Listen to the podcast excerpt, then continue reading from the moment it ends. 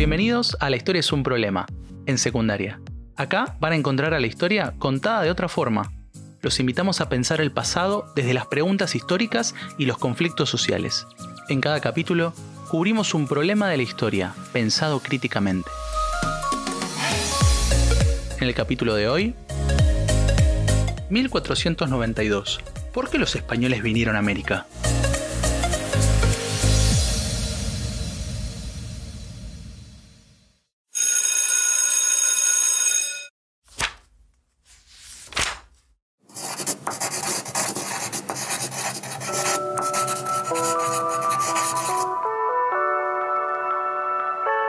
El 12 de octubre de 1492 se produce el inicio de lo que comúnmente conocemos como la conquista de América. En este capítulo nos preguntamos cómo y por qué los españoles llegaron a este continente, generando así un antes y un después en la historia de Occidente. La llegada de aquel comerciante genovés, Cristóbal Colón, a las islas del Caribe se debe antes que nada a una causa económica, lo que en criollo diríamos por un tema de plata pero también por una segunda causa que era cultural, la religión. Estos son los dos motores que llevaron a que los reyes católicos de España, es decir, Isabel y Fernando, decidieran poner sus reservas económicas en Colón.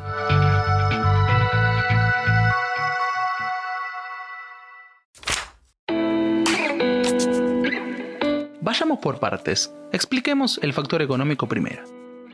Recordemos que los españoles o cualquier reino europeo en fines de la Edad Media no conocía el continente americano, no sabían de su existencia.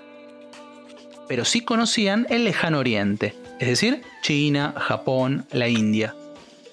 No solo por leyendas y mitos, sino también porque ya existía desde la antigüedad las rutas de la seda y de las especias. Estas rutas eran recorridos que se hacían entre un extremo y el otro, entre Europa y Oriente. ¿Con qué objetivo? Para comerciar dichos elementos, incluido el oro y objetos preciosos. Un ejemplo histórico de estas rutas es el caso de Marco Polo, un comerciante italiano que en el siglo XIII escribió sus memorias de viajes hacia el oriente. El problema aparece hacia 1453. Con la toma de Constantinopla por parte de los otomanos, las rutas que explicamos antes, si bien no se cierran, tienen que pasar por nuevas manos, una nueva administración, la otomana obviamente, encareciendo los productos y complicando su acceso. Esto nos da una pauta interesante para pensar 1492. Los reyes católicos no deciden de la nada financiar a Colón. Existe un interés económico de comerciar que preexiste a estos reyes, es decir, es anterior había que buscar nuevas rutas de comercio, nuevas formas de generar riqueza en los reinos europeos.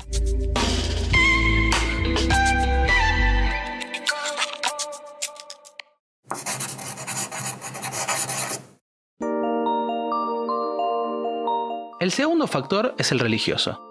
Pensemos que Europa era un continente con mayoría católica hasta el momento.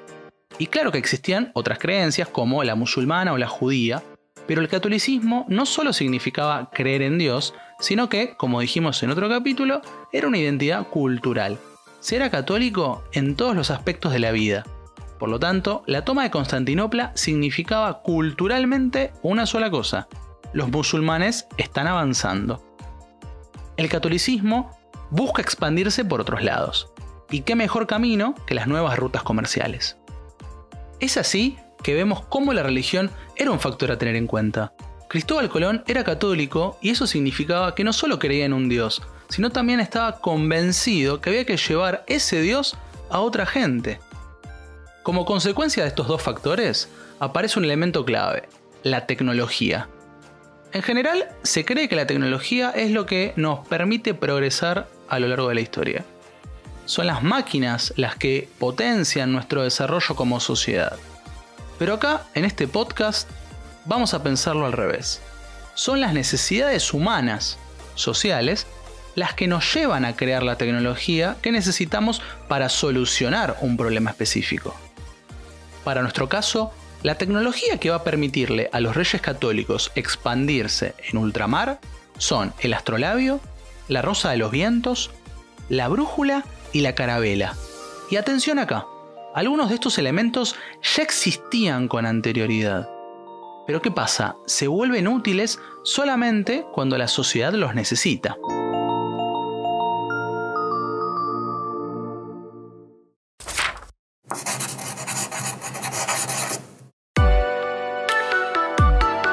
Asistimos entonces a un momento único en la historia. La tecnología, utilizada al calor de estas necesidades económicas y religiosas que explicábamos antes, van a llevar a los europeos hacia un continente que desconocían. Recordemos que estaban intentando llegar a Oriente. Esto se debe a lo que denominamos desarrollo de las fuerzas productivas. La sociedad europea pone todo de sí para solventar un problema específico, el comercio. Producto de esa necesidad es que Europa se desarrolla a tal punto que pudieron contar con la tecnología para llegar a América y volver para contarlo. Como conclusión, podemos afirmar que el famoso 12 de octubre de 1492 fue totalmente aleatorio. Pudo haber sido otro día, pudo haber sido otro año. Lo que sí sabemos es que en ese momento histórico, es decir, hacia finales del siglo XV, Europa estaba atravesando cambios económicos y culturales que potenciaron la posibilidad de encontrar nuevas rutas comerciales. Las consecuencias que traerán la llegada de América lo dejamos para otro capítulo.